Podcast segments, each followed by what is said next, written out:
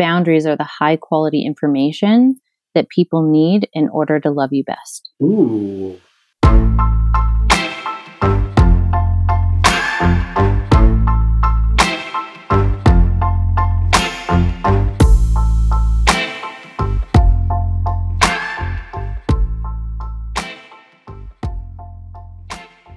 Boundaries are the high quality information that people need to love you best. I love this. And this episode is all about boundaries with Kelsey Grant, who is the founder of Radical Self Love. And together, we explore what are boundaries? What are they? How do they work? What do they do? And how do we use them? Mm, the importance of practicing this with your friends before having the scary conversation of setting boundaries with a loved one, and the importance of bringing up one behavior at a time, not three or four, focusing on one boundary or one behavior at a time if you want success in your relationship. And what Kelsey and I do is really fun we went through a whole bunch of different examples of what it looks like to set a boundary with love and what we mean by boundary consequences. And also, Kelsey does a really good job of showing us how to apologize when you set a boundary that comes across as harsh or sharp. Also, a few notes about this episode. I messed up. I recorded this episode not with the microphone that I brought, but with the silly onboard mic of my computer. My side of the conversation doesn't sound great. And I considered not releasing this and I decided against it because the conversation is more important than the quality. And know that I am now aware of this. This actually happened in the last episode too, and I couldn't figure out what the heck was wrong with my audio. And I figured it out today. So the following episodes uh, this will have been rectified. So it wasn't a mistake on my part. It was an experience that I have learned from. So thank you for sticking with me through these last couple episodes. Another note there will be no podcast next week. I'm traveling back to Canada and I won't have an episode for next week, but I will be back in May with a month of episodes on sexuality.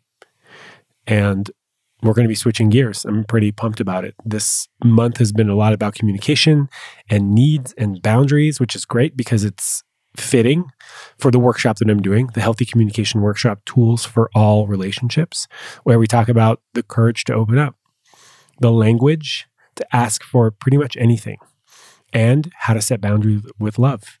And if you want to join us, please do. There's still time to join. And you will get the recording of the first couple sessions, and then you will be invited to this week's session on how to bring up unwanted behaviors, how to make behavior modification requests in your relationship, and how to set boundaries with love. And you'll also be invited to the bonus Q&A, which is next week. And any questions you might have about healthy communication in all of your relationships, you're welcome to bring forward and we will answer them together. To sign up, go to thelovedrive.com forward slash healthy communication. And as always, my name is Sean Galanos, and this is The Love Drive.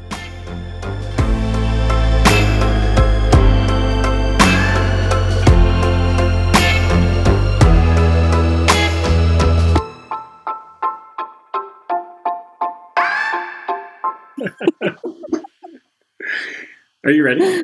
Yeah, I'm ready. Kelsey? Yes. Could you please introduce yourself? Hi, I'm Kelsey Grant, and I'm a love and relationship educator. I do a lot of work around self love for people and then how that self love can translate into deeper love with another person and with the world around us. Um, that's what I do in a nutshell.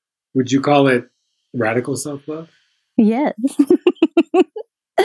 and the reason why I came up with that handle was I was thinking about, you know, where is the root of love? Like where does it begin? And radical not so much in in terms of the extreme sense of the word, but in terms of the root. So getting to the root of love. And one of those roots of love is our connection to self. Another one is connection to other, but a lot of the time our connection to self gets put by the wayside. So a lot of my work is centered around let's reboot the connection to self so we can deepen the connection to other. Can we just talk about how to do that so that uh, I, I think it's a beautiful segue into what we're talking about today.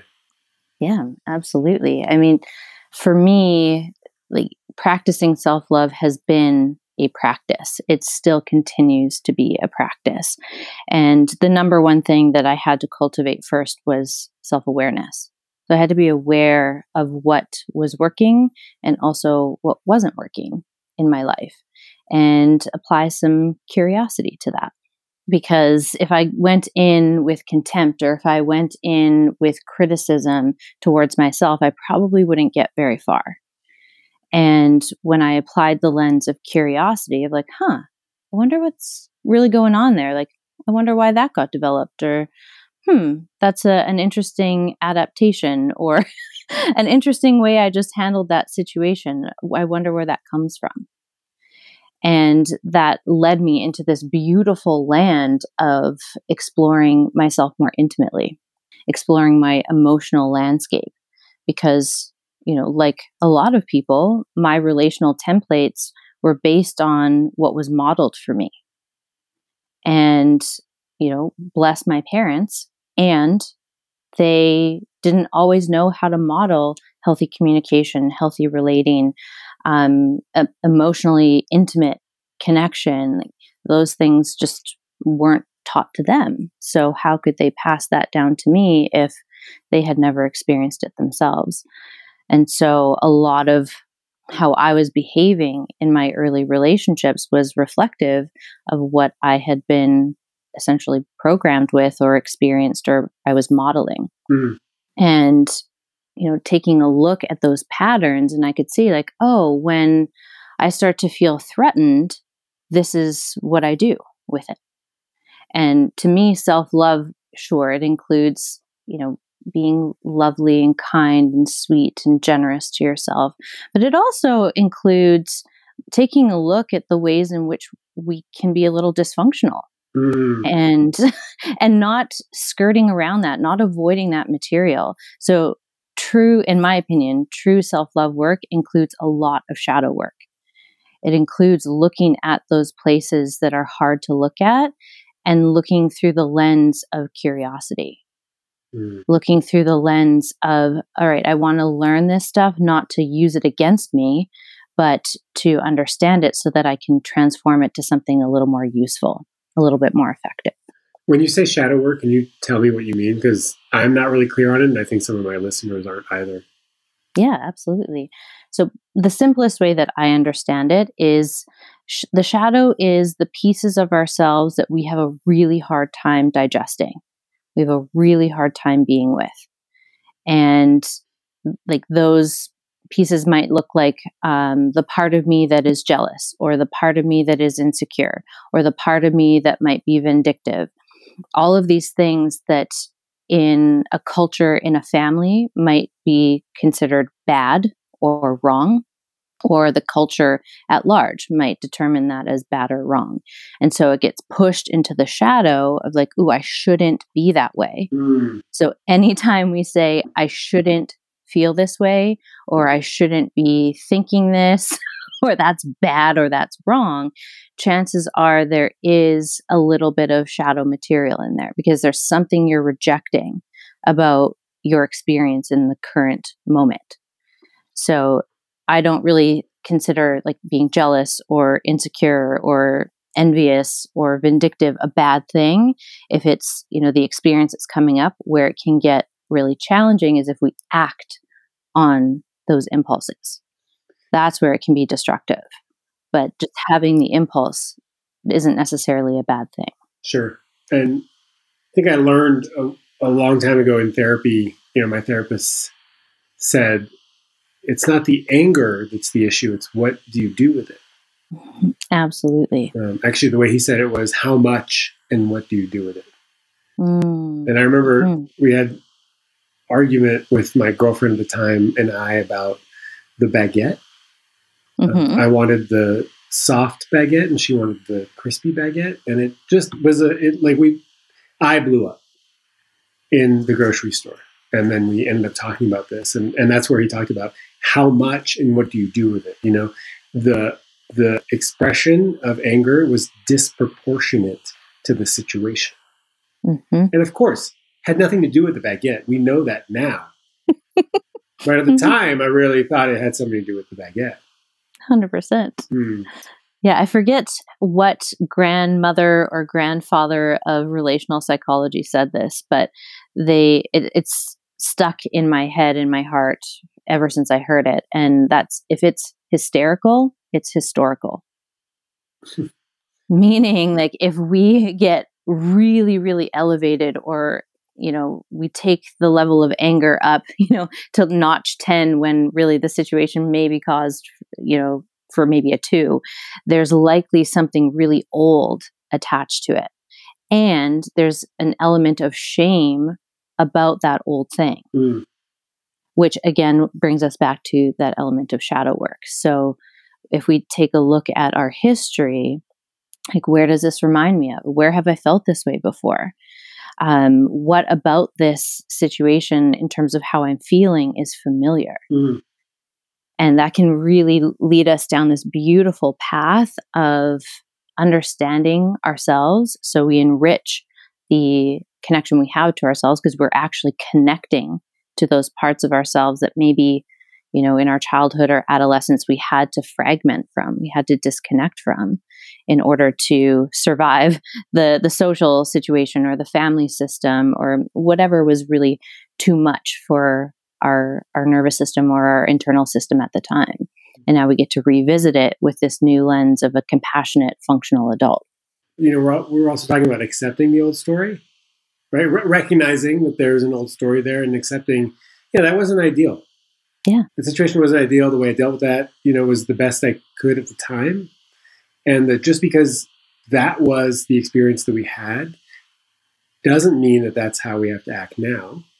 100%. I think I remember same girlfriend, same therapist. Uh, there was a dynamic that was playing out in our relationship that was familiar to her in her family system growing up. Mm. And what the therapist said was, what Sean is doing feels a lot like what your dad did, mm-hmm. but it's not the same. Mm-hmm. So making the distinction between, yeah, this feeling is very, very familiar to me. And so that must mean that this old story is, is playing out again and I must protect myself.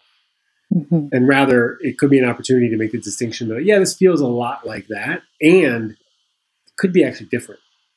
Totally because it is different. It's a completely different situation with a completely different human. Mm. it can't. like, it can't help it can't be but be different. Yeah. Mm-hmm. Uh, I mean, my partner and I came up against a situation like that two weeks ago, where just the way that he responded to me, it reminded me a lot of how my mom used to respond to me, and then it triggered this freeze response and then I went into full shutdown.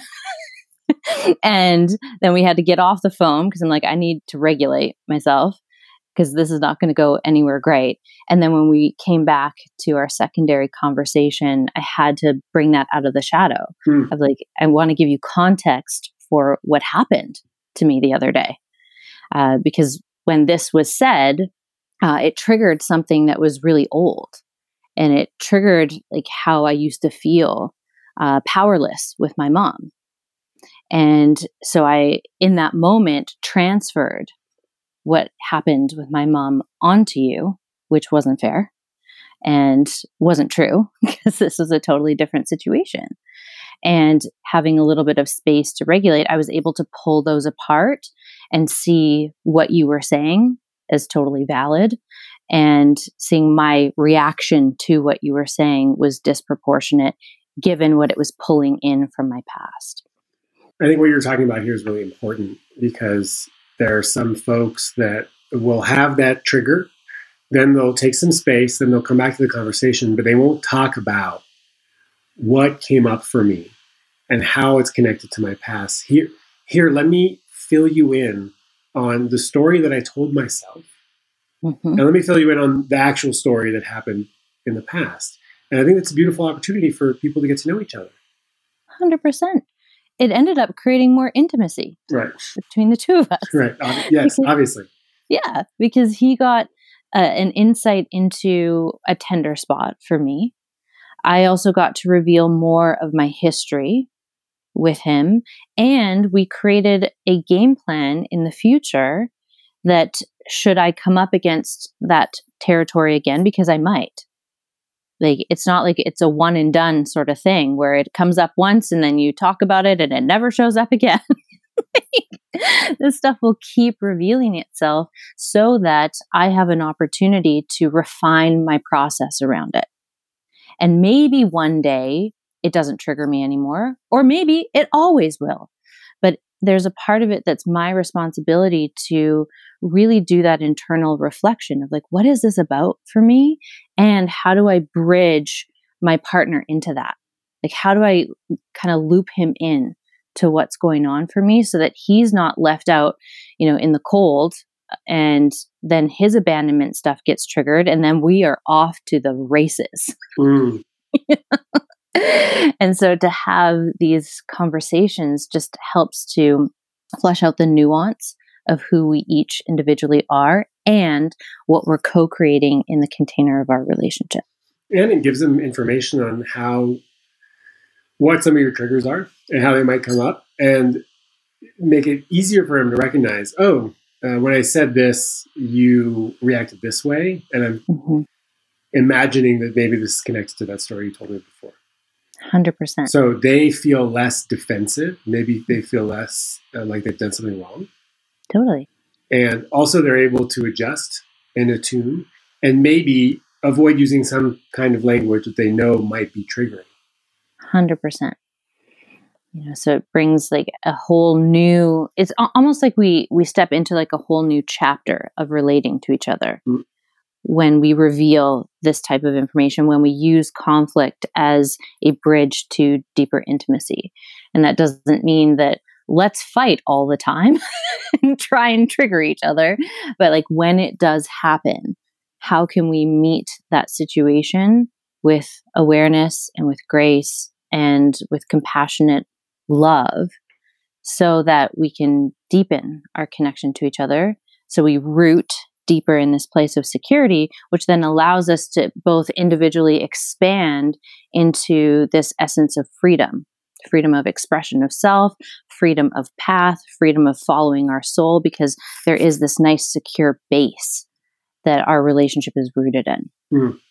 It's obviously, to me, an opportunity when this stuff comes up to share what's going on for you. And also, this builds intimacy. You know, when we talk about intimacy, it might even be sort of hard to describe or, or to grasp for some people. But for me, intimacy means closeness. Yeah. Emotional, physical, intellectual closeness. hmm When we share these stories, we allow people in 100%. to get closer to us. And this feels like an appropriate transition to the topic that I wanted to talk about today, which is ba- boundaries. Yeah. Um, I haven't talked about boundaries in a long time. I'm about to next week's workshop is on boundaries. So, you know, boundaries, in my experience and in my understanding, is a tool that we can use to allow people to be close to us in a way that feels safe. That to me feels like, you know, when someone says like, "What is a boundary?" It's it is um, a way of communicating how you can be close to me hmm and maybe not trigger some of my stuff that's going to get triggered. Absolutely. The working definition that I use, which is very similar, is that boundaries are the high quality information that people need in order to love you best. Ooh, Yes, that's a good one. it's juicy. The high Because- quality information that people need in order to love you best. Yeah. yeah. Simple because i think a lot of the information at least when i first came into the world of personal development the the word boundaries was just kind of thrown around as this ambiguous thing and i would i would be so confused i'm like what do you mean like what is a boundary like there was just no concrete definition around it, which I found incredibly frustrating. And, you know, then I think in some ways it turned me off of learning about them. And, you know, the more I, you know, walked my path and then realized, like, huh, yep, boundaries are a really important part of a, a functioning, like a healthy functioning relationship. And it doesn't matter if it's an intimate relationship or a friendship or a family relationship or even in the workplace. These boundaries are so necessary in order to create a lot of ease and flow and connection between everyone involved. And for me, a, a, lot of my learning about boundaries happened through contrast of having those boundaries crossed. When the boundary was crossed, then I would have this activation in my body. I'm like, oh, something just happened that wasn't okay with me. Mm. What is that? So, again, like bringing back that lens of curiosity. What was it about what happened here that wasn't okay for me? And, you know, boundaries are also so critical in having us build a much healthier relationship to clean anger so that we don't distort anger into aggression. Mm. Because if we don't have a healthy relationship to anger, a lot of what's modeled as anger in movies, in TV, in a lot of relational dynamics is actually aggression. Yeah, or violence. Yeah, and violence. Yeah. And so we don't really have this, you know, understanding or a model of what clean anger is all about. So no wonder we can be afraid of it sometimes or avoid it altogether. But boundaries will help you really fine tune your relationship to anger because anger tells you where there has been a boundary violation. So if your anger is totally offline, there could be boundary violations happening all over the map in your life, which can be a really challenging thing to digest. How do we start identifying? I mean, you, you sort of clued in on this when something happens and, and there's a feeling that I, I don't want to say a bad feeling, but like you get a feeling that something happened. That's I don't even know how to say that. Yeah, for me, it's a charge in my body. Like I, I feel a charge or a restriction in my body. Yeah. When something has happened that isn't okay with me. Yeah. Thank you for making that so much easier and clearer. You're welcome.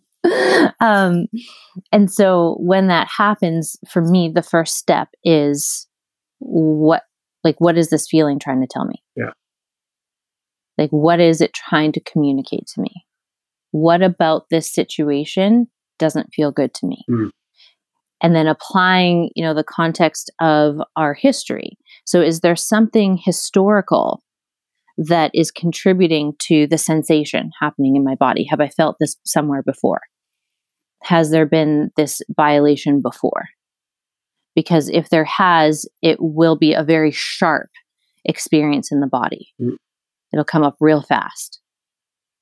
And that can lead us into exploring like, what about that initial, you know, origin violation was violating for me?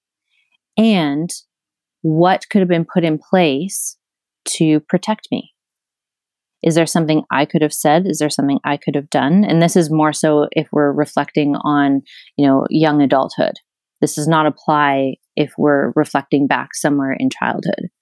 Because as a child, your parents are there to keep you safe. Mm-hmm. It's their responsibility to keep you safe. Right. It's not your responsibility to parent them as a child. And so, if we're reflecting on something from our childhood, like what could have happened from a caregiver that actually would have created more safety here? And so when we start reflecting in that area, it often can start to give us information about what would be more uh, aligned in a situation as an adult. So if I notice that my partner says something to me and it's the tone of his voice that really doesn't sit well with me, then I can take a look at, all right, that feels violating to me and what is my underlying need? Well, my underlying need is to be met with respect and to be spoken to with an element of love and respect. And then from there, once I identify the need, then I can make the request for a behavior change. And, you know, if, if we follow a, a simple process like that of reflection, let's you know, get some juicy information here. And then what is the underlying need? Like, why is this boundary violation here? Like, what about it doesn't work for me? And what is the underlying need that I have? And then what behavior or shift could I request that would honor that boundary? And sometimes the behavior shift is something you personally have to do. It, it has nothing to do with the other person. It's not always that case, but sometimes it is, you know, there's something that I need to do to not put myself in a, a situation that is harmful for me. Right. And sometimes, if you're in an intimate relationship and there's safety and collaboration there, then we can request, you know, our partner, you know, take a, a breath before replying or ask for a timeout. You know, if they notice that they're escalating and then when they escalate, they have a tendency to be really harsh in their tone or harsh in their words, the request can be, you know, can you just give me a, a signal, a sign? I had a former partner where we did this, where we had a physical sign that we would give each other when we were starting to get flooded so that we didn't cross over into that threshold. And like I wanted to use the timeout sign, like a T, and he found that really triggering. And so we came up with like making the peace sign over the heart. So it's like a two minute timeout so that we can connect back to the heart. That was the agreement that we had. And so whenever I would make that symbol, he would let know, like, okay, we're taking a timeout. Let's go regulate for 20 minutes and then come back to this conversation. Or he might do it to me. And I'm like, okay, that's our agreement. I don't push past that. Like, as soon as the symbol is made, like, I don't push past it. Because for me, a lot of those triggers reminded me of times where I didn't really have language to express myself. And when I get flooded, like, that part of me shuts down. My ability to really communicate powerfully shuts down. And so sometimes having a symbol um, that you both agree on that isn't triggering for both of you can be very helpful in allowing space to kind of calm the system down so that we can reconnect and discuss what needs to be discussed. Let's back up a bit and look at the tone example that you that you mentioned earlier. Let's say this is your first time ever having this conversation. Mm-hmm. And you're talking to your partner and they use a tone that triggers you, what does that look like? What does that conversation look like? That first conversation of uh, setting a boundary or letting them know that that tone brings up something for you. Yeah. So the f- I would kind of break it into two different conversations personally, especially if it's the first time navigating this. So I would say, you know what, I'm I'm feeling really upset right now, and I want to be able to loop you in to what's going on for me. And right now, I, I don't feel like I can, I can do that effectively. So what I need is you know 20 minutes to kind of cool off, gather my thoughts, and come back to share with you what just happened for me. Is that something that you're able to provide? Hmm. That 20 minute, you know, pause. So I'm not saying like I'm leaving, bye, like triggering, you know, their potential abandonment stuff. I'm saying, I'm taking a pause, I'm looping you in, and I'm coming back. Mm-hmm. So that would be step one. And then after doing the reflection, I would bring it back and say, you know, I really noticed that in this conversation, there was a certain tone that I interpreted um, when you said this, and I would get really clear about what the specific wording was. I wouldn't embellish it. Like I go right to exactly what was said. And when this was said, I interpreted or perceived a certain tone that didn't feel so good to me. Mm. And I imagine that that wasn't your intention to hurt me. And that's a really key piece because a lot of the time it isn't the other person's intention to hurt you, even if they do. Like it's not usually my intention to hurt my partner when I do. Right. And so if I account for that of saying, you know, I I know that that probably wasn't your intention to hurt me and and it did. And you know, in the future, this is what would sound better to me. And I would give an example of how to, you know, communicate with me in a way that I could digest, I could hear. And I might also give my partner context as to why that certain tone really, really is hard for me to hear. And I would maybe say, you know, when I hear that sharpness in your tone, or I interpret it as being dismissive of my needs, which then spirals me into like this whole story about like me versus you. And that's not what I want. Mm. We're a team. We're in this together, and I don't want to relate to you that way. So if I were to if I were to break this down, mm-hmm. let's say we're having conversation and you use sarcasm, mm, mm-hmm. and I've kind of grown out of wanting to be in relationship with sarcastic people and have realized that like sarcasm is is sort of disrespectful. Yeah. So I could say something like, and this is without a period of reflection. Let's let's say I'm aware enough that I don't need the 20 minutes. Mm-hmm. I could say, "Hey, just just now when I you know asked you for something and uh, you replied in what I heard to be like a sarcastic tone. Mm-hmm. Um, I felt like maybe my needs weren't valued, or I wasn't mm-hmm. valued, and that uh, what I was saying didn't wasn't important to you. Mm-hmm. And that to me feels a lot like how my dad used to talk to me. And this is an example. This isn't how my dad used to talk to me, by the way. Mm-hmm. And I know you didn't mean it that way, but that's how it feels. And when I feel that, I have a hard time staying connected to you mm-hmm. because this old story comes up of how people weren't didn't always talk to me in the nicest way. Mm-hmm. And in the future, if it's possible, I would like for you to refrain from using sarcasm, even though I know you were joking. Mm-hmm. It's hard for me to take it as a joke. Beautiful. Is that something like that? Yes. Yes. Gosh, it's so hard to do though. Mm-hmm. It has so many moving pieces. Mm-hmm. And this is why I think we, A, it, it's so effective to, you know, learn in community. So I love that, you know, you have that communication workshop. Like it's, so valuable. And this is why it felt like such a full hearted yes for me to get behind and share because these tools are just not widely available to the masses. And it helps to be in community to know that we're not alone and that we're all kind of fumbling through. Yeah. And then it, it is that devotional practice of I'm going to show up and give this a try even though I might fuck it up, even though I might fumble and not do it perfectly. Because, at least with the women that I work with, that element of perfectionism of like, well, if I don't do it perfectly, then what's the point of doing it at all? That really interferes with refining our process to be really effective communicators. Mm. We get better at this by practicing, by you know, sometimes it's not going to go so well. And then we reflect like what part of that did go well, what part needs a little bit more refinement.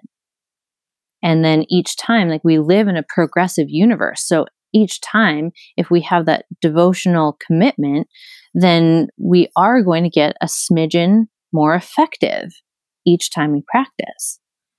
And I also find that it's really helpful to practice this stuff with super safe people at first. So for me, that is my my social network. Like they're very, very safe. We're all in this world of personal development, relational development, boundaries. So it makes it a lot easier to practice these ways of communicating with each other. Like my friend Silvy, I think you know her. She was on your podcast, um, Khoucasian. Yeah. Her and I have like this gorgeous relationship where we practice a lot of boundary conversations together and we practice revealing our needs and holding space and meeting and witnessing each other. Mm. And in that female to female friendship, there, there's less risk there. And because there's less risk in terms of like, if we compare a friendship to a romantic partner, I can get more comfortable, you know, using certain language. And if I really needed to like practice my boundary with her, like she would hold space and be like, yeah, I'll I'll play the role of your partner and practice. And so to have those, you know, core key people that we could, you know, learn this stuff with and practice with where we don't have to worry about them triggering some really really deep old stuff. And this is why group work can be so effective. Um, this is why you know developing adult friendships that are healthy can be so effective because it allows us a safe container to start the exploration and it gives us a little bit more confidence to step into courageously bringing that into a romantic relationship or even a family system. One of the things I really loved about uh, what you just said was well, there's many points. One of them is the idea of refinement, mm. iteration, mm-hmm. practice. Mm-hmm. The more you do it, the better you get at it. Totally. I can't stress this enough. Mm-hmm. How are we supposed to get better at anything if we don't try? Yeah. And fail. Mm-hmm. Um, the the thing that we're demonstrating is is sort of a take on nonviolent communication. Yes. And there are practice groups online of people who are committed to setting boundaries in a healthy, loving way. Mm. And you know, one of the things that I noticed when you did your example and I did mine, we kept the focus on ourselves, mm-hmm. how this makes us feel. Yes. And you mentioned the importance of being very specific mm-hmm. when you said this, mm-hmm. as opposed to, you never take me seriously. Right. Those are two completely different things. If when I hear you never take me seriously, I shut down because uh, you've made a broad statement about how I always am. Mm-hmm. You always do this. You never do this. If we actually looked at those examples, um, let's say you never empty the dishwasher, I'd bet that they sometimes empty the dishwasher. Mm-hmm. It can be argued. It can be argued that it is, yes. And then they'll be like, no, that's not true. I emptied it last Tuesday, last Wednesday, and now you're in analytics as to when the mm-hmm. dishwasher was empty rather than tonight when I made dinner and you didn't offer to help clean up. I felt kind of like a maid. Mm. I felt kind of like you expect me to do all this stuff and for you not to pitch in. And it would feel good to me if you also helped around um, the kitchen when I made dinner mm-hmm. it would feel a lot more collaborative. Totally. And I'm wanting to know if that's something that you're willing to do with me on a more regular basis. Yes, absolutely. And something that popped into my head while you were sharing that is the importance of sticking to one topic at a time you know what goes kind of hand in hand with those sweeping generalizations is you know let's pull in all the material that we haven't brought forward in the last 20 years right. and dump it into this one conversation. You never make an effort. Yeah. Ever ever ever. It's like and then well then fuck you. Like yeah. you, then what are we doing here? You didn't recognize all the other like the times i change the oil in your car the times that mm-hmm. i do the stuff that you don't even notice. Like i do a ton of shit Mm-hmm. 100%. And then if we kind of jump around to multiple topics in one conversation, I mean, first of all, that's hard to track. It's hard to keep focused when we're jumping around and pulling in uh, situations that aren't necessarily the situation that we initially were dealing with.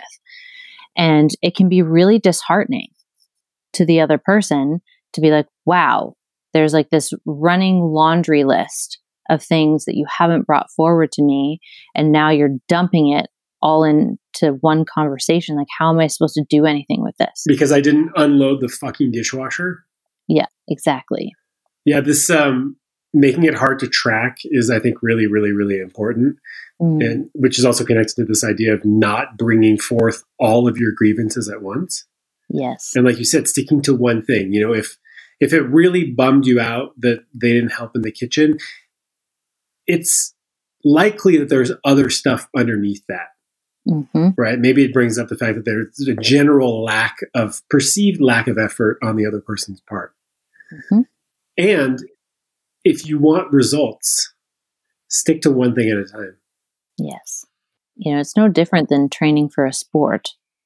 You know, like let's say you're training for, you know, to be a soccer player and you're trying to lift weights, do sprint training, dribble, do dribble exercises all at one time. Like that's impossible. yeah. Yeah. I was thinking, I was thinking of a triathlon, like you're, you're, uh, biking underwater while running. yes, exactly. exactly. You're probably going to drown. That's what's going to happen. Well, that's what it feels like in these yeah. conversations where everything gets gets put on the table all at once. It mm-hmm. feels mm-hmm. overwhelming. Mm-hmm. And and how could you possibly have a healthy resolution? I don't think it is. Right. You know. No, how? How can we do it? yeah. I mean, the only way that I've seen that if we break it into bite-sized morsels you know, one issue at a time. And if we kind of get to the core of what something is, we'll notice that there's a lot of other micro issues that are kind of tethered to that core. So if we can, you know, really address a core issue with a partner, then we don't necessarily have to have 20,000 conversations about all the other little things that annoy us mm. because we've gotten to the core the, of issue that kind of spirals out into maybe 20 other things that we were miffed about.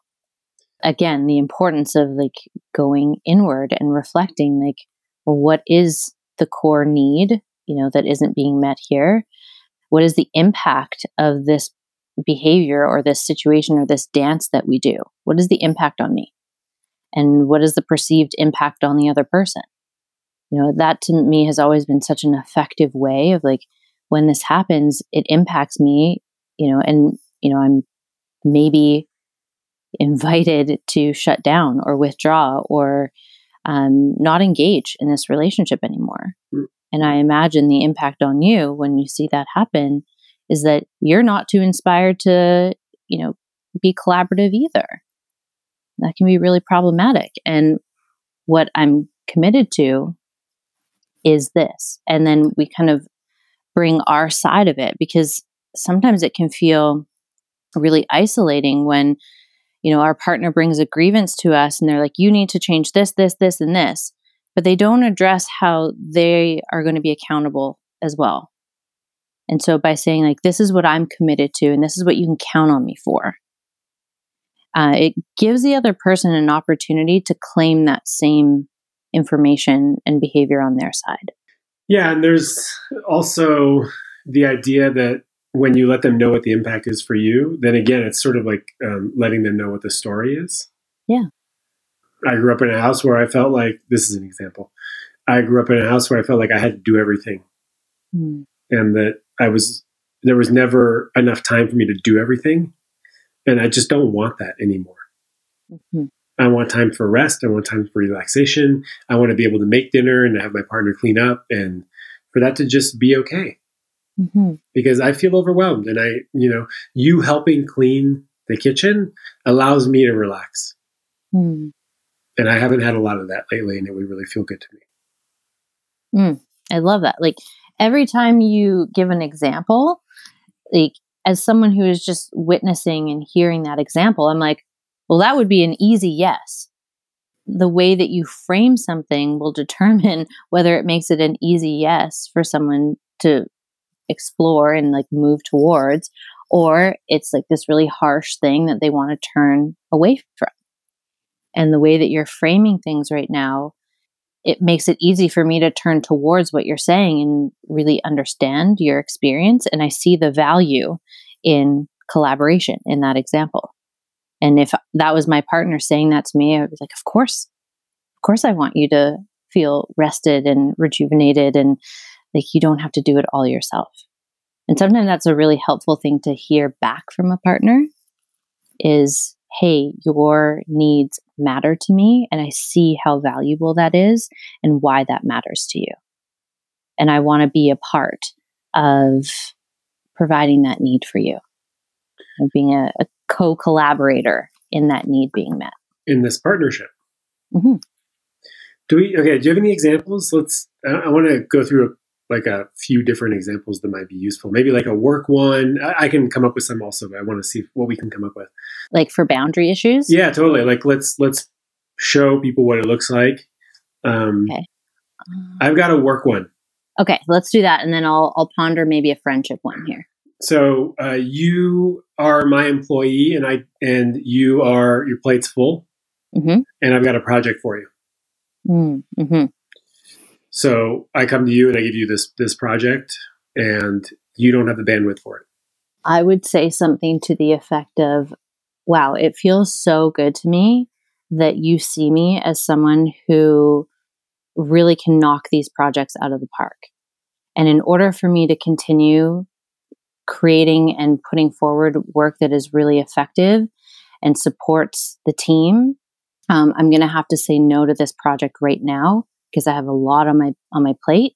However, what I could do is, you know, bring another teammate on and we can, you know, figure out a different timeline for that. Or I can recommend another department or another person who would be just as amazing to take this on. Um, but at this time, I don't have the capacity to do so. And I want to make sure that I'm still continuing to do quality work. And if I took this on and overextended myself, all of the things that I would be doing would be compromised. And that's not what I'm committed to. Dang.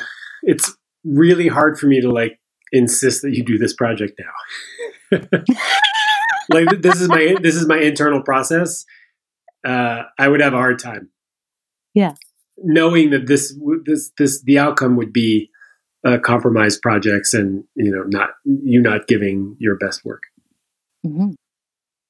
You know, and and all it takes is honesty, like just being honest. Yeah. like, like I like for me personally, like doing really high quality work is important. Leaving people better off for having interacted with me or worked with me or knowing me is important. And if I am too compromised, I cannot provide that experience. Like, and it's going to influence like every person involved in a not so great way. Okay, let me push on you a little bit. Okay. Hey, Kelsey. Yes. I don't care. I need you to do this project. Because I because this seems like real life, you know, like the boss like doesn't give a fuck what else is on your plate, even though it's shit that benefits him in the long term. Mm-hmm. I understand that this is really urgent, and that matters to me. And I do not have the capacity to do this, but I'm open to brainstorming with you a way to have this project be done on time and still honoring my bandwidth for what I can and cannot provide at this point in time. So if you want to sit down with me and we can brainstorm ways to get this done or other people to bring on board, because I hear that it's really important that it gets done. And that matters to me. All right. Yeah. Just transfer project one and two to your assistant and then just work, focus on this one full time. I mean, in this hypothetical situation, is my assistant competent to do this? Yeah. Yeah. Yeah. It's all good. Okay. um, okay. That seems like a reasonable you know, request. And I might need additional support from Betty over here to help me get this done on the timeline that you've requested. nice. Just like get get a get some more resources while you can. yeah. Yeah. Well, the project's important, so yeah, let's get Betty. It involved. is. Let's get her involved. you know? Oh, okay. And you can ask for those things like and you know, if a boss keeps putting stuff on you, like you can go back at them and say, all right, then this is what I'm going to need in order to make that happen. Can you provide that? Yeah, I might have to work overtime and I would expect to be compensated fairly for that overtime. 100%. And if you don't want to pay me overtime, then I'm going to have to say no. Yeah. And uh, eventually we'll we'll look at what happens when there's like a stalemate, when you're not able to uh, set a boundary or or the a boundary consequence is violated. But let's go through a few mm. more examples. Great job. Thank you. okay, hit me with one. okay. Um, I think I asked you this in your program. So, friend boundary. You are a love coach on, and that's your job. And I am someone who you know, really struggles relationally. And I'm also not willing to invest into a coach or a therapist. And I keep calling you to talk me through all of my problems. And I take up a lot of your time. And then I don't take any action on the things that you have given me to do. Got it. so, Kelsey, I'm honored that you trust me and then you come to me with this stuff. And right now, I'm focusing a lot on my professional practice. And I'm no longer available to give you the kind of support that I have given you in the past with your relationship issues and your intimacy issues. Um, I just don't have the space for it. And that doesn't mean that I don't love you. I do. And I'm happy to hang out with you in a friendly capacity and to shoot the shit. But when it comes to you coming to me for relationship advice, I'm, I'm not available for it. And it's important for me to name this because it's hard for me to do. Mm. Uh, it's really, really hard for me to say that I'm not available to you for this right now, but that's where I'm at. Mm-hmm. Mm. Home run. Still so hard to do, and it's not even a real example. Like it's not like a real situation. I know. yeah, it's not easy. Like, and I think that's an important point for people to hear is that you and I, we do this for a living, and it's still hard.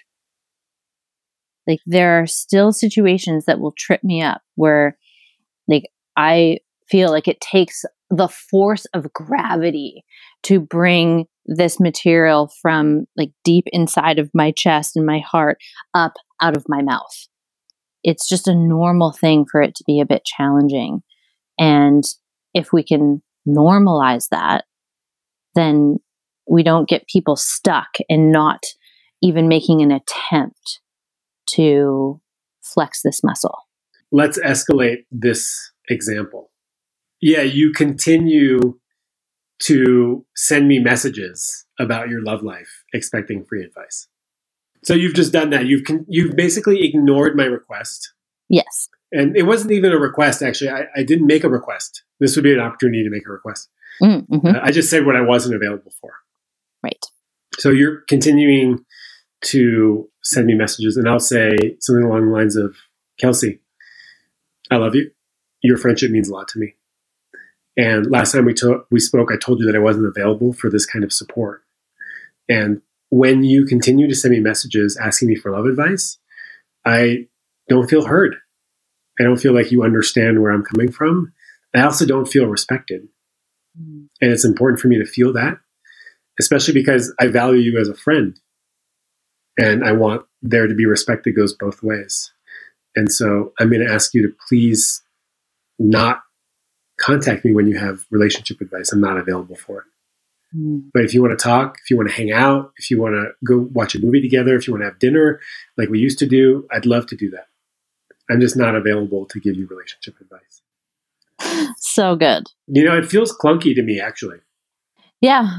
And you know, I don't know that these things are ever going to feel totally smooth because there is that part, at least for me, that really does care. And I hate to see them suffer. It's definitely like the codependent, over functioning part of me that wants to help them and like help everybody and and so i have to really manage that internally of what i can and can't be available for and so yeah it, it it's normal to me that it feels a bit clunky. Yeah. Also, it's two people. The dynamics are always shifting. Mm-hmm. Uh, the feelings are sometimes ambiguous. Mm-hmm. You know, I said like I don't feel heard, I don't feel respected. Uh, sometimes that's not that, that's not really clear. Yeah. And sometimes it's off. You think it's respect, but it's really inadequacy or it's really fear of rejection or whatever. Mm-hmm. So I, I think it's beautiful to highlight the fact that this can be clunky and still be effective. Yes. And then sometimes it can come out sounding kind of harsh. Mm-hmm. And uh, we can apologize for that harshness if we realize it on the back end. Totally. We can say, like, you know what, that came out a little sideways. Um, I didn't really I don't have a lot of experience doing this kind of stuff. Mm-hmm. And I'd love to get better at it so that it's softer and more loving. And also, this is really what I need for me to stay connected to you because I love you as a friend. Totally. But I'm not available to be your love coach unless you want to book a session, in which case, let me send you a link to my calendar Mm-hmm. and a coupon code for friends and family. Yeah. And I'd be happy to dedicate time and energy and resources to helping you solve this problem. Mm, beautiful. Like, that's such a powerful way of approaching it, and you know, it's it's full of compassion. And when we do, you know, make a a mistake or we do deliver something a little less gracefully than we had hoped, um, it is okay to repair that and ask for a do over. Saying, you know what, I recognize that that came out a little sharp or was a little bit harsh, and that's not how I want to come across with you. I really love you and I value our connection. Can I have a do over? Ooh. So I can just ask for a do over? Yeah, I love that. you can. it works really good in romantic relationships too. Yeah, can I try that again? That didn't come out right. Let me can I let me can I try that again, please? Yeah, rewind. And this is where you can bring humor into the mix of your relationship. Because if you are in, let's say, a bit a bit of a spat with your partner and it gets really serious and like you deliver, you know, communication a little more harshly than you would have liked, and then you notice and you're like, shoot, I totally like that came out the wrong way. And can I just like rewind and like maybe you have like a funny little gesture that you do and it becomes like this source of like, ooh, there's a little bit of levity there. There's a little bit of light. There's a little bit of humor. And absolutely. I have never once declined the request for a do over because there's so much humanity and humility in being able to ask for it in the first place. Yeah, I think it's important to to recognize that um, there is an opportunity to bring lightness into this stuff because it feels right now really heavy. Totally. And yeah, we can mess up. We could say, um, "Can we take another like uh, take two? Take take 2 Mhm. Yeah. and there's like these little bits for connection that we can make uh, that are kind of subtle, but they develop over time in relationship, where you know you kind of both realize you're taking this a little too seriously, Totally. um, even though it is serious. What we're talking about is serious, Mhm. but there's there's an opportunity to be a little bit light. Yeah. You can talk about serious things and be playful at the same time. Sure. Yeah. I've got one. You ready? Mm-hmm. We're in relationship. Mm-hmm. You're a woman. I'm a man. I follow hot chicks on Instagram, Ooh. Okay. and I like their photos. Okay. So what I would say is, Sean, I love being in a relationship with you. And you know, what makes me feel really valued in our relationship is when that attention um, is directed more towards me. And what I notice is that I feel quite insecure when I see you following all these hot chicks and liking their photos. And before I jump to some massive conclusions about that, I'm wondering can you like loop me into what that's about for you? What does that provide you with? And I'm curious if we can, you know, introduce that into our relationship a little bit more, or we can come to some type of agreement that really works for the two of us so that I can feel even safer in my connection with you. And you also feel free to be who you are, because that's important to me too. The fact that I follow hot chicks on Instagram bothers you. Yeah, it really does. What about you following like Mark Groves and Matthew Hussey because I know he's got big biceps, and um, Dan Savage and uh, John Wineland. He's got like a California hippie thing going on. What about all those guys? you know, I'm so open to understanding your experience about that. And if there's something that you're not feeling great about, I would love to hear your perspective and your experience. Like, and for me, I'll let, let you into where that comes from for me. Um, I've had partners who have broken my trust and who have been unfaithful and who have really betrayed that sense of devotion in our relationship. And so this is a tender area for me. And I also noticed that I might be comparing myself to these people. And what I really need is, you know, to increase the uh, validation and the reassurance in our relationship that you are attracted to me, that you love me, they're not going anywhere. And, you know, that I'm kind of at the top of the food chain here. Baby, you, you know, you know this. You know I love you. You know I've never I would never cheat on you. You know, I'm super, super loyal. And I understand that this is like a soft, tender spot for you and that you've had some bad experiences in the past. I just like looking at, you know, these girls on Instagram. It doesn't mean anything. I'm not like DMing them hmm. much. Okay. And the story that I tell myself is that when you're devoting all of that time and that energy to looking at them, that there might be, you know, it, it feels a little scary to me, and that you might not be totally available to our relationship and what I'm really interested in co creating with someone. And what really works for me is following people who, you know, are really enriching my sense of being alive. And so it really is important to me to understand what is behind, you know, following those women and help me understand because I'm I'm really not. Yeah, I don't know. They're just you know cute yogis, and you know I've been wanting to get into getting into yoga lately, and. but what I heard you say is that you like want more validation. I, I heard a couple things. And reassurance. I heard you want some validation, some reassurance, and you really want to understand what I get out of following these women. The first two things I can give you, I can give you more validation, I can give you more reassurance, and I, I guess I'd like to know exactly what that means for you. Hmm. The third thing, I'm not really, I'm not there yet. I'm not ready to unfollow all these people. For me, Instagram is just like entertainment and a source of distraction.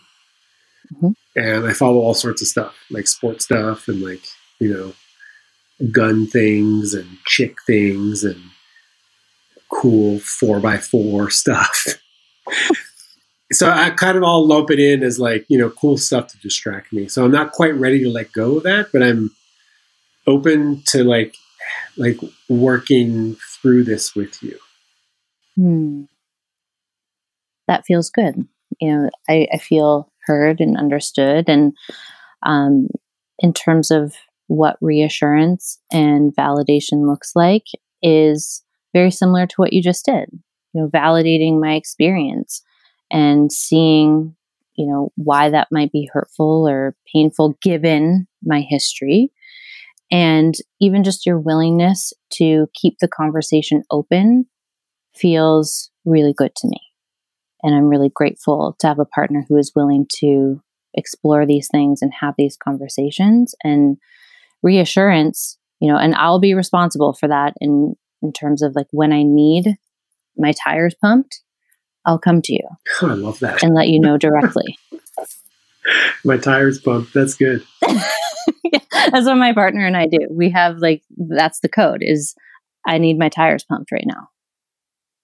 And so that can be anything to do with like I am feeling insecure about you know being a leader or um, i'm not so certain of my capacity right now to really make a difference for people or i'm feeling really insecure in my body. And so i have to give him high quality information. Mm. i have to let him know like what i'm feeling insecure about uh, so that he can pump my tires effectively. Because he's like, okay, you want your tires pumped? Well, I'll just, you know, pump this thing over here that I think is important, but it might not be the thing that I need in that moment. Which and tire? So, Which yeah. front front left, rear front right, yeah, driver side, passenger side. Which tire? and so to give like specific, you know, guidance or insight into where I might need a little bit of reassurance. Like you can count on me to bring that forward. And it feels really good to know that you're you're going to be receptive to providing for that need. And I also want to loop back around because you did mention, you know, John Wineland and Mark Groves and these other guys. And I'm wondering if there's something deeper there for you that you would like us to explore. No, I was just like, you know, you're to comment on the people I follow. Like, you know, felt like it was worthy for me to comment on the people that you follow. Hmm. Okay. And to like try to see what the, try to see what the difference is there. Yeah. Okay. And scene. Yeah. And scene. so that was that was hard for me to not to like take my coaching hat off. Um, Yeah. I, I, I was tried to act like you know like a re- like a regular person, not somebody who's been working on this stuff for like a decade. Uh, hard hard to do. Hard to do. Hard to do. Uh, one thing I want to mention is this idea of asking our partners for reassurance. And Mhm. th- this sort of goes outside of the conversation of boundaries, but it's very much connected. Uh, this is very hard to do. yes. A lot of people feel like this is a codependent behavior. Mhm. And I don't think there's anything wrong with asking your partner for reassurance. Uh. I did it recently. I was feeling insecure about my partner's relationship with her ex. Mm. And I said, I'm feeling insecure about your relationship with your ex. And I would love it if you spent some time telling me what you love about me and what you love about being in a relationship with me. Mhm. And she spent like 10 minutes, a straight up 10 minute monologue about what I mean to her Mhm. and what my impact is on her life and what our relationship means to her and why she's with me Mm. and why she's chosen to be with me. After that, Mm. no more insecurity, gone. Mhm. Until it comes back Yeah, until it comes back. for whatever reason. Lack of sleep, you know, normal human functioning, uh, Mhm. regular stuff coming back because it's all cyclical. Absolutely. And it was hard to ask, and it was really beautiful to receive. hmm Yeah, I think you make a really valuable and important point of, hey, how important this is in the maintenance of a healthy relationship. Like, there are going to be times where we feel a bit insecure or deflated. And, you know, I think this focus our culture has gone to of like being independent. You know, there's so much emphasis on being independent. You should never need anybody.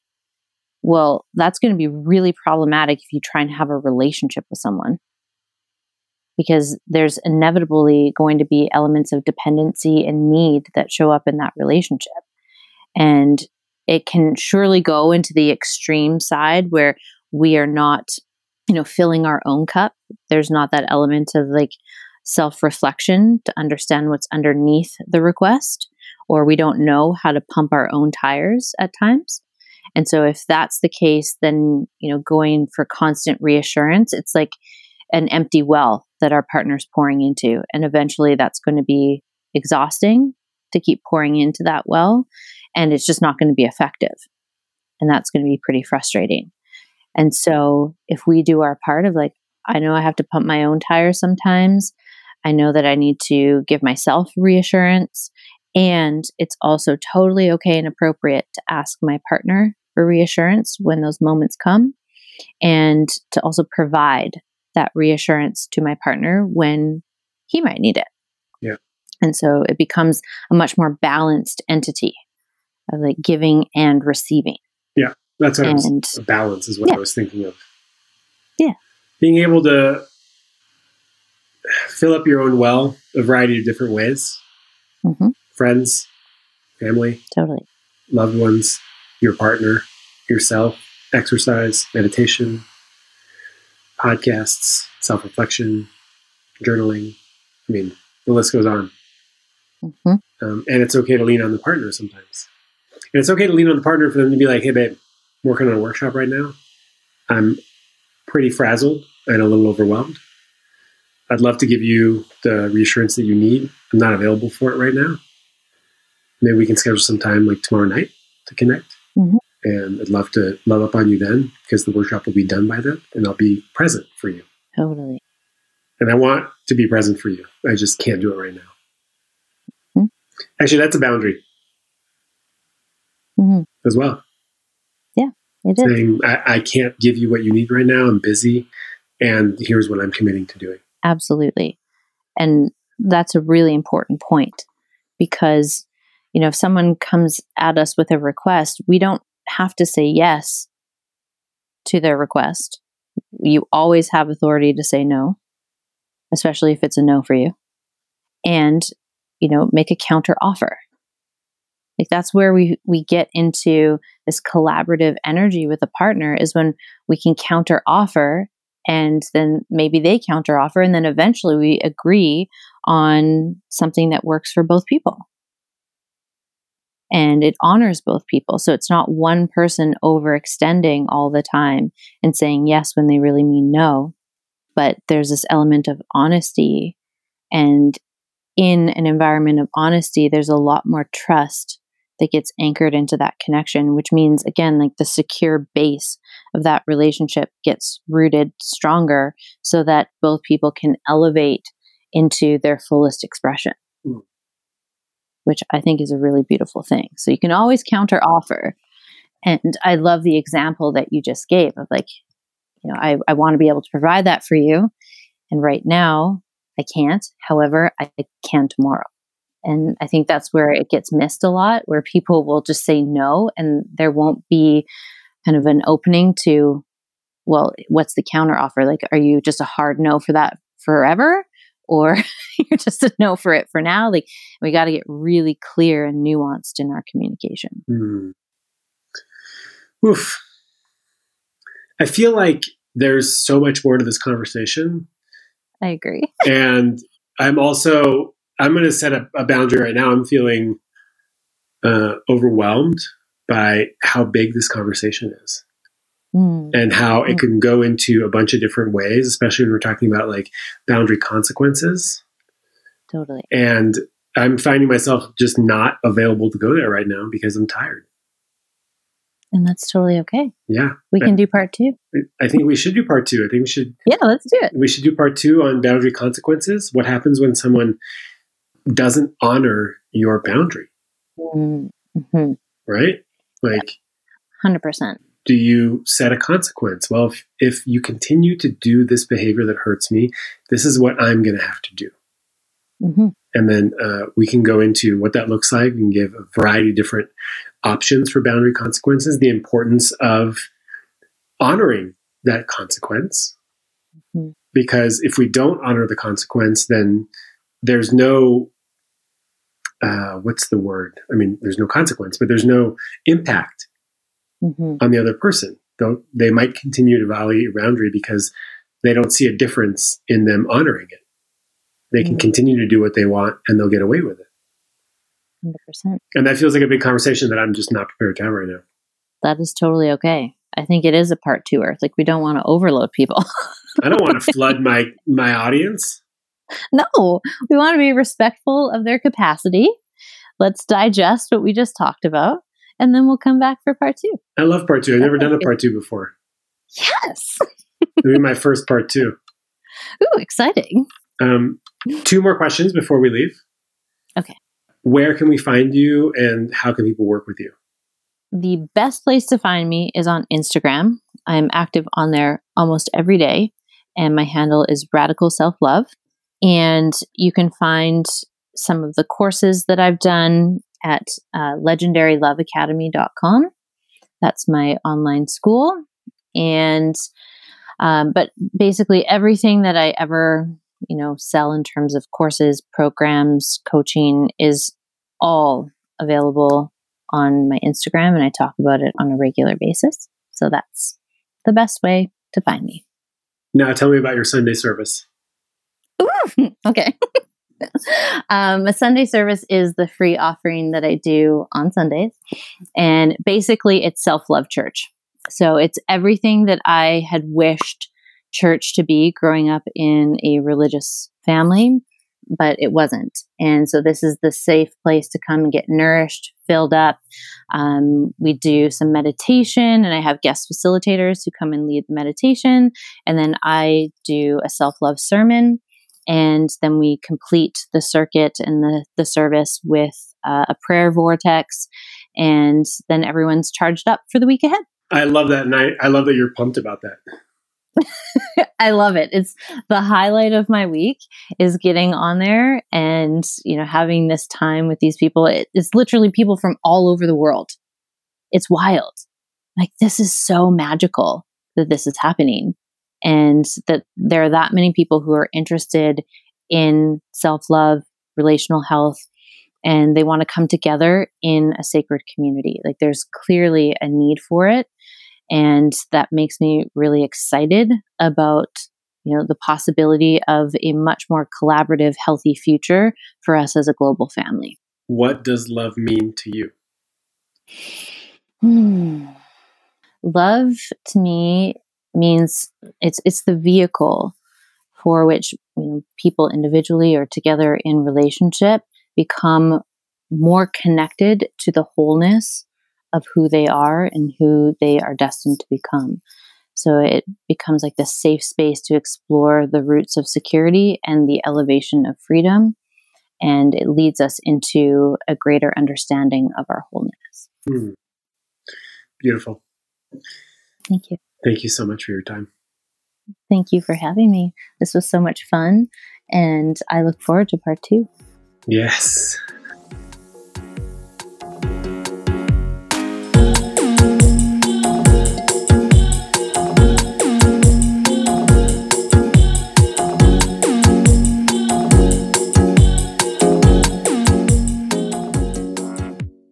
All right, lovebirds, thank you so much for spending this hour with Kelsey and myself talking about boundaries. And I hope that you now have a better understanding of what these conversations look like. And also the understanding that eh, it's not easy.